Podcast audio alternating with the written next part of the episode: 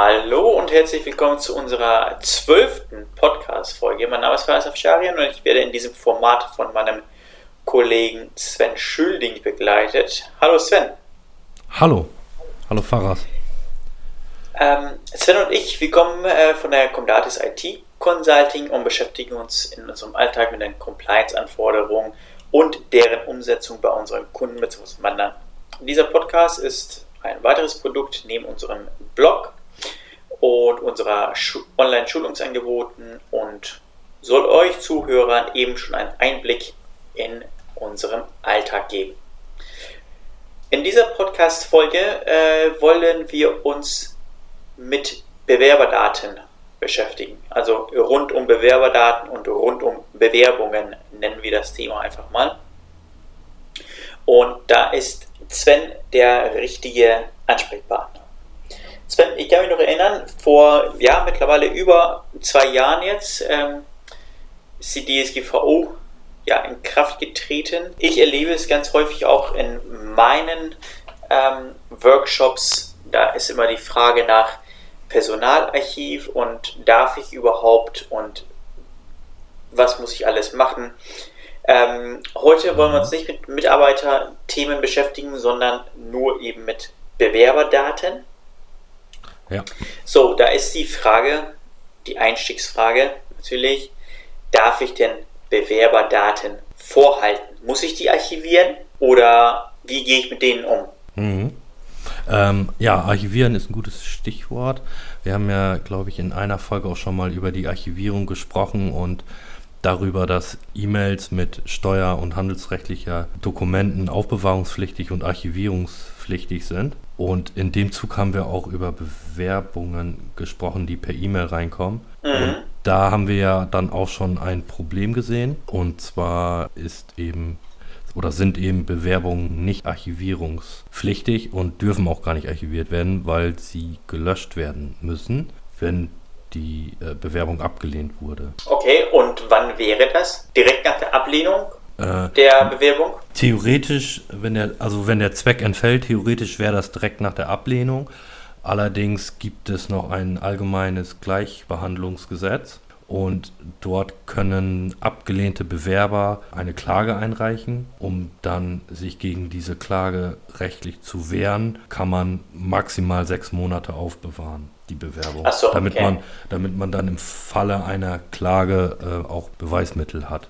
Okay, das heißt, ich als Unternehmer, ich als Personalchef muss dafür Sorge tragen, dass meine Bewerberdaten maximal sechs Monate aufbewahrt werden und danach muss ich die dann vernichten oder halt löschen, je nachdem, wie man es dann halt ausdrücken mag. Ne? Ja, ganz genau. Mhm. Also Max Maximum wäre da sechs Monate, genau. Okay. Und danach löschen. Ähm, ich, ich kenne das mittlerweile, ja, was ist mittlerweile? Ich kenne das ähm, damals nach meiner Schulzeit mit Bewerbungen schreiben und auch nach dem Studium mit Bewerbungen schreiben.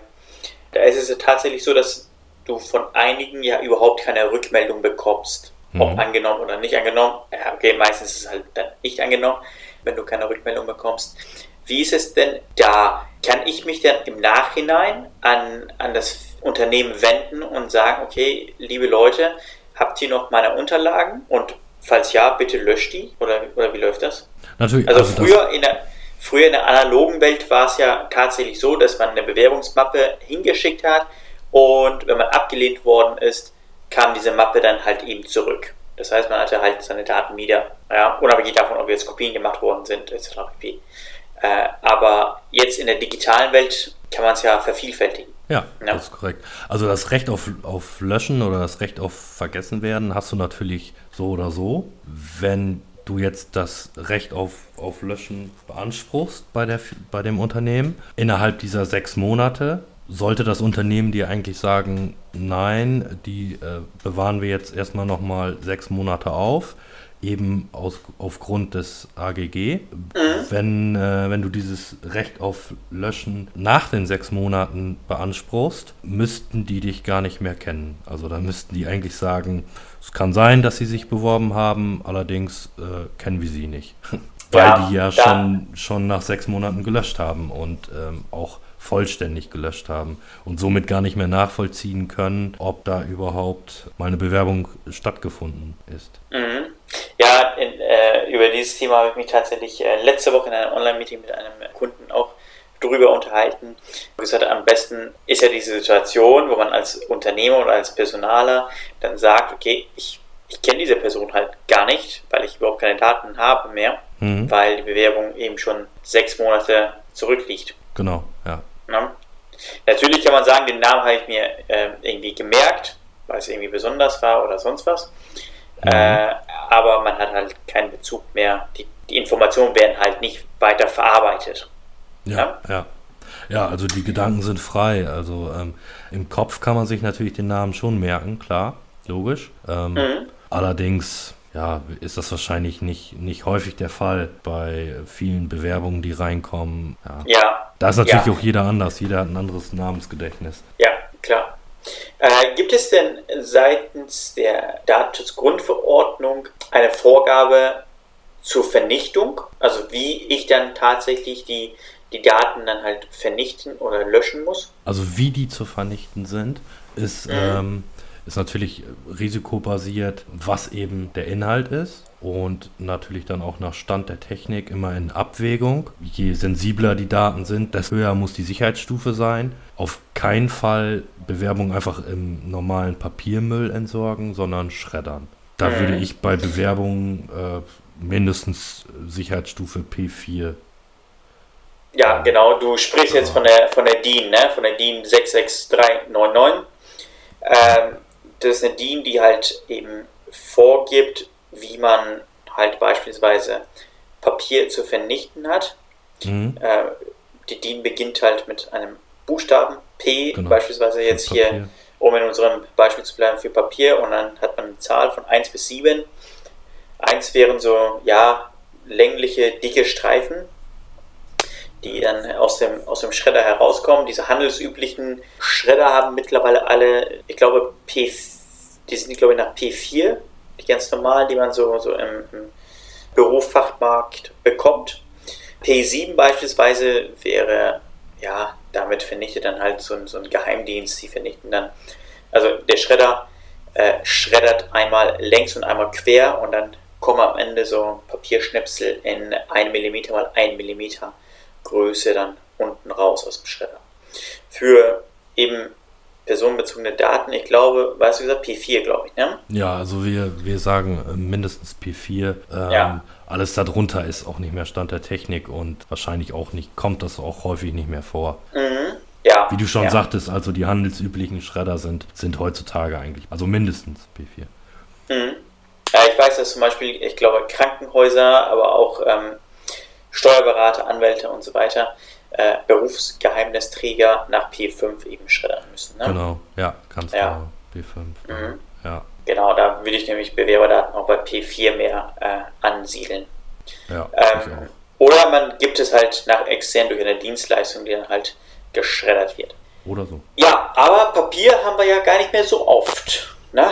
Was mache ich denn mit, mit digitalen Bewerberdaten? Ja, ja. Die würde ich auch mehrfach überschreiben. Wir haben auf unserer Internetseite auch ein kurzes Video, wie einfach es eigentlich ist, normal gelöschte, also mit Windows-Bordmitteln gelöschte Dateien wiederherzustellen. Das, äh, da gibt es sogar Freeware im Internet, mit dem man also einfach gelöschte Dokumente oder Dateien wiederherstellen kann. Mhm. Von daher würde ich da schon äh, zu der mehrfachen Überschreibung raten.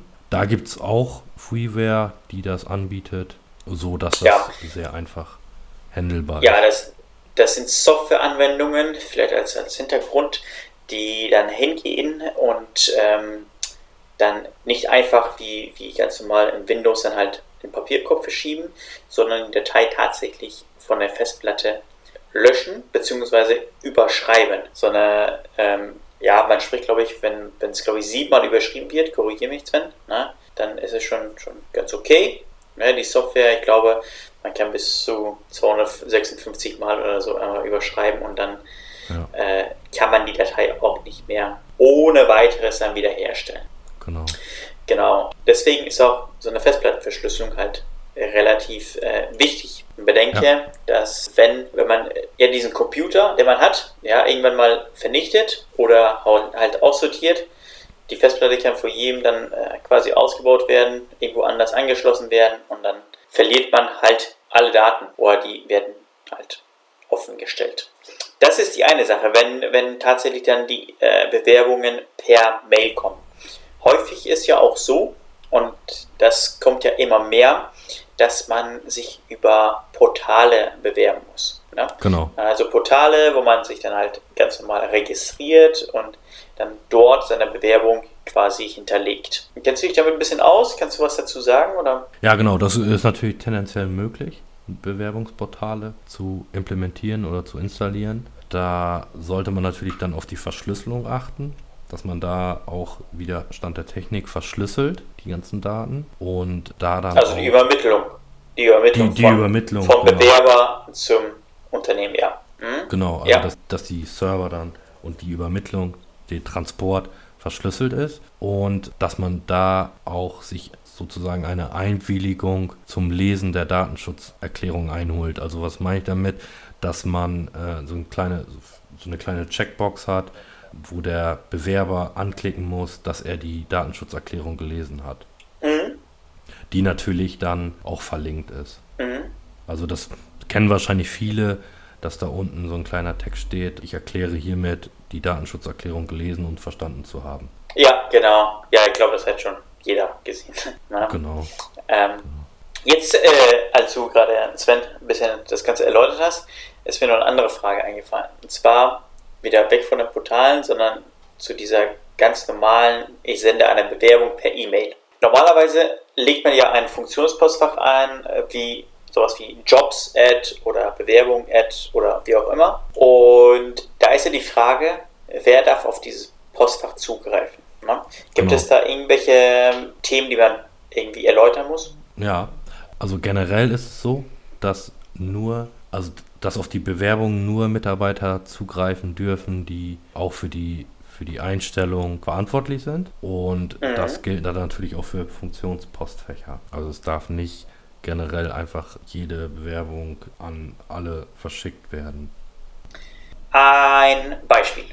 Ich bin der Personalleiter und bekomme eine E-Mail mit einer Bewerbung im PDF-Format. Und ich sehe, dass sich die Bewerberin, der Bewerber sich auf eine offene Stelle bei uns in der Finanzbuchhaltung beworben hat. Ich sehe auf den ersten Blick, das scheint alles ganz gut zu sein und möchte gerne meinen Kollegen oder die Kollegin, Leiterin der Finanzbuchhaltung, Leiter der Finanzbuchhaltung, dann eben diese Mail weiterleiten, damit äh, wir uns abstimmen. Kann Beziehungsweise sollte ich diese E-Mail einfach weiterleiten oder sollte ich vielleicht die PDF einfach mal runterladen und das irgendwie verschlüsselt an ihm übermitteln? Ist das sinnig, die Mail weiterzuleiten, einfach so? Nein, ähm, weiterleiten ist natürlich das Problem, dass dann, was wir eben sagten, die, die Löschung dann sehr dezentral ist. Also da muss die Kollegin, an der du die Bewerbung weiterleitest, natürlich auch daran denken, nach sechs Monaten die E-Mail auch zu löschen. Mhm. Ja, das ist natürlich okay. das Problem. Okay. Wie geht man in solchen Situationen vor?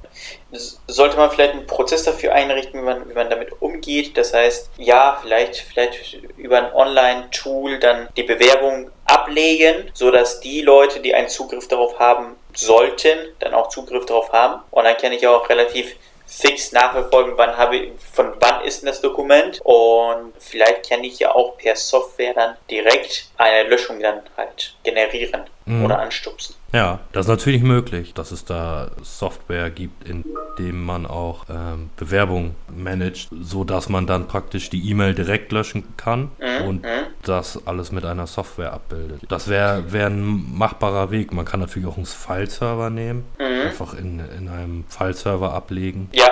Das geht natürlich auch. Ja, ja. Also, wovon ich jetzt gerade gesprochen habe, waren so Online-Räume, wo ich dann beispielsweise ein Bewerberportal einrichten kann, wo ich dann halt die Bewerbungen dort ablege und dass dann die Personen, die sich diese Bewerbung anschauen können, sich dann tatsächlich diese Bewerbung auch anschauen und vielleicht dann auch eine Abstimmung stattfindet in geschützten Online-Räumen. Das wäre jetzt so eine ganz einfache Variante, wo man sowas halt eben abbilden kann. Mhm. Ne?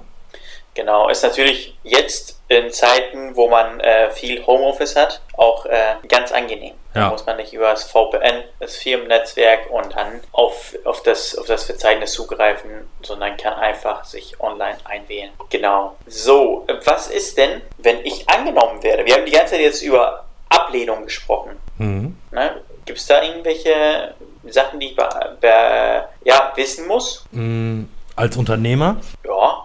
Ja, also wenn, wenn du als Unternehmer den Bewerber einstellst, kannst du natürlich die Bewerbungsunterlagen zur Personalakte legen oder in der Personalakte ablegen. Das ist natürlich möglich. Also sie muss dann, sie muss dann nicht mehr vernichtet werden, sofern natürlich dann ein Zweck an der Bewerbung steht.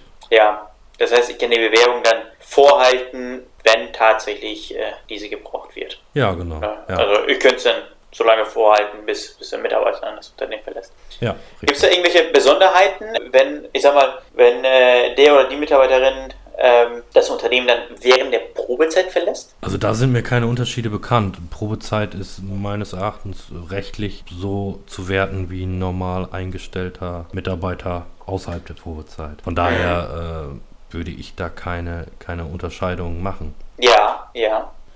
Hast du denn noch ein Thema? Ich, ich weiß ja, dass du ein bisschen öfter mal ähm, ja, diese, diese Datenschutz-Workshops hast, mal Erfahrung mit, mit, ja, mit Kunden, wo du vielleicht, wo du vielleicht was Interessantes zu dem Thema noch sagen könntest, was wir jetzt heute dann nicht behandelt haben.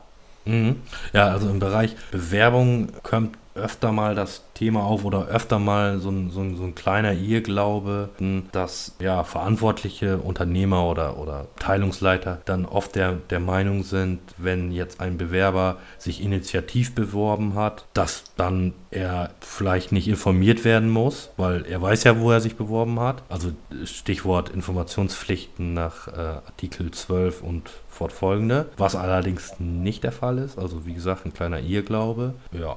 Öfter hört man auch, ja, der Bewerber hat sich ja hier oder die Bewerberin hat sich ja hier beworben. Ich muss ja wissen, wer das ist. Also verwahre ich mir den mindestens den Namen eines, ein, eines Bewerbers oder einer Bewerberin, was natürlich auch nicht, auch nicht in Ordnung ist, wenn man es streng sieht. Ich habe eine Frage. Ähm, was ist denn, also du musst nochmal zurückkommen auf die Informationspflicht. Äh, ich bewerbe mich jetzt initiativ bei einem Unternehmen und äh, derjenige, der die äh, Mail empfängt, muss dann was machen? Dich informieren äh, über die Verarbeitung deiner personenbezogenen Daten. Äh, So nach dem Motto, jetzt- vielen Dank, vielen Dank für Ihre, äh, für Ihre Bewerbung. Zwecks Bearbeitung müssen wir Ihre Daten irgendwie verarbeiten oder sonst was, ne? Ja, ich weiß gar nicht, ob wir da im Podcast schon mal drüber gesprochen haben. Wenn nicht, können wir das gerne mal in einer extra Folge behandeln. Also es gibt Informationspflichten. Das ist wie gesagt eine Pflicht, wie ich schon sagte, nach Artikel 12 und so weiter, 12, 13, 14, in dem ein Unternehmer den Betroffenen über die Verarbeitung der personenbezogenen Daten informieren muss. Das sind so ein paar Punkte, die, die das beinhaltet und das gilt dann auch für Bewerber.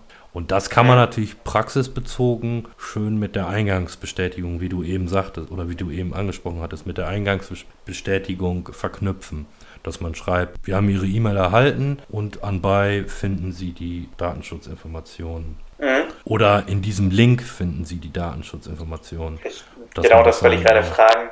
Mit einer Linklösung. das- Ja, ja. Also diese Informationspflichten, die meisten kennen ja die Datenschutzerklärung auf Webseiten. Das ist praktisch die Datenschutzinformation für Internetseitenbesucher. Das ist so das bekannteste Beispiel. Ähm, genau. Da gibt es halt mehrere Lösungsansätze, wie man denn Betroffene informieren kann. Viele arbeiten Mhm. da eben mit so einer Linklösung, dass man in E-Mail-Signaturen einen Link einfügt und in diesem Link ist dann ein Online-PDF. Aber wie gesagt, das können wir gerne mal in einer extra Folge besprechen. Mhm. Dann kann man da nochmal vielleicht ein bisschen ausführlicher auf das Thema eingehen, auch über was alles genau informiert werden muss.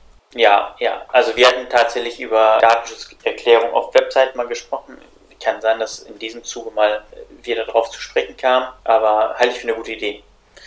Das Mhm. können wir festhalten. Da ist auch eine wunderschöne Brücke jetzt zum Ende hin, weil mir fallen jetzt keine weiteren Fragen mehr ein. Ich habe auf meinem Zettel auch nichts mehr draufstehen, was ich dich äh, fragen könnte. Wenn Sie als Zuhörer mal Fragen haben, dann können Sie gerne über unsere Webseite, über den Kontaktformular Ihre Wünsche mal an uns schicken.